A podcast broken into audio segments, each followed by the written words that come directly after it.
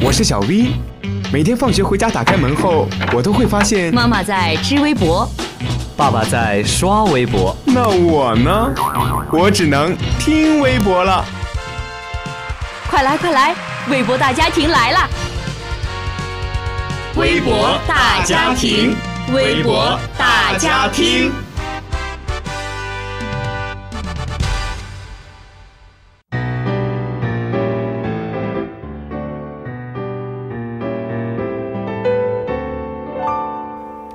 Hello，大家好，欢迎大家收听微博大家听，我是子月。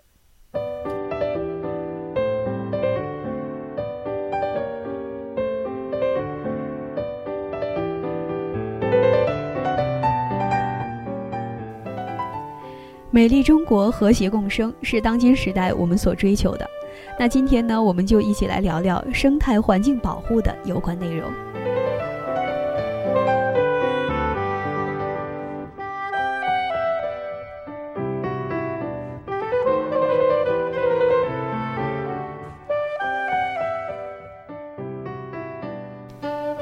据环境保护部网站消息，环境保护部党组书记、部长李干杰主持召开部党组会议。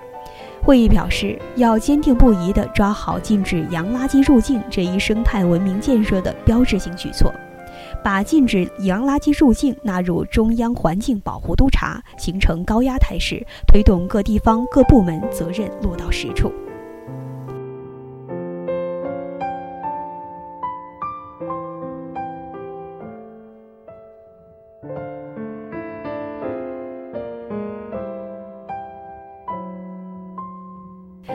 会议指出，要坚定不移地抓好洋垃圾入境这一生态文明建设的标志性举措，进一步完善工作方案。同时，会议提出要不折不扣地落实各项改革任务。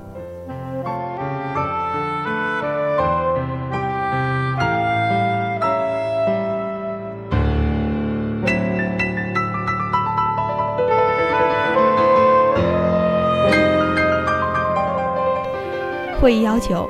要加强宣传引导，充分发挥舆论监督作用，加强对各地禁止洋垃圾入境和固体废物进口管理制度改革成效的宣传力度，回应社会关切，推动形成良好舆论氛围，加强有关部门的沟通协调，明确责任，形成合力，共同推进固体废物进口管理制度改革。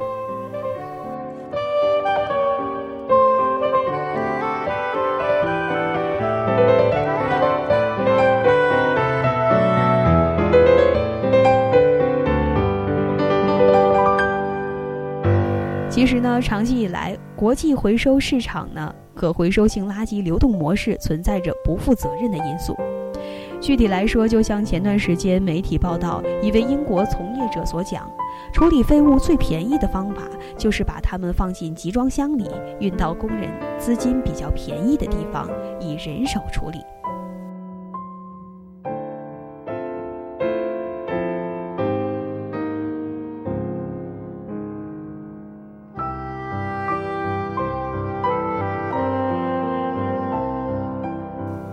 而对我国而言呢，几十年来，由于受资金匮乏和发展阶段所限，我们选择进口国外废纸、废钢、废纤维这一类固体废物，应该说，对于缓解中国快速城市化、工业化进程的原材料缺乏问题是有积极作用的。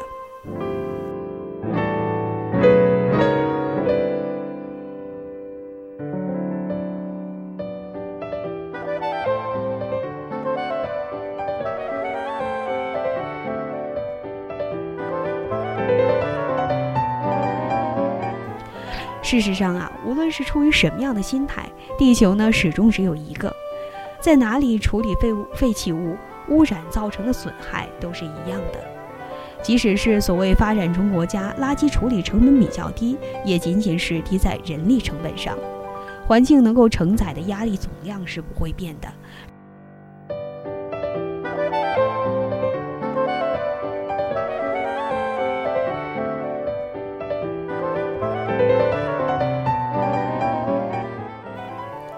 好了，今天的微博大家听到这儿就要和大家说再见了。